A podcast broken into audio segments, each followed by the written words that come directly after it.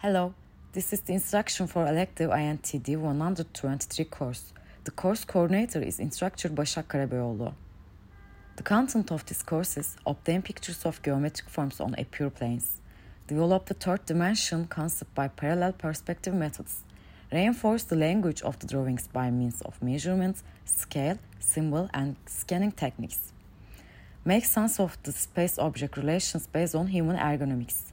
The aim of this course is to earn student three-dimensional thinking and expressing ability that he or she will use throughout his or her study and professional life in his or her study and presentation task and to support his or her technical drawing and geometry background.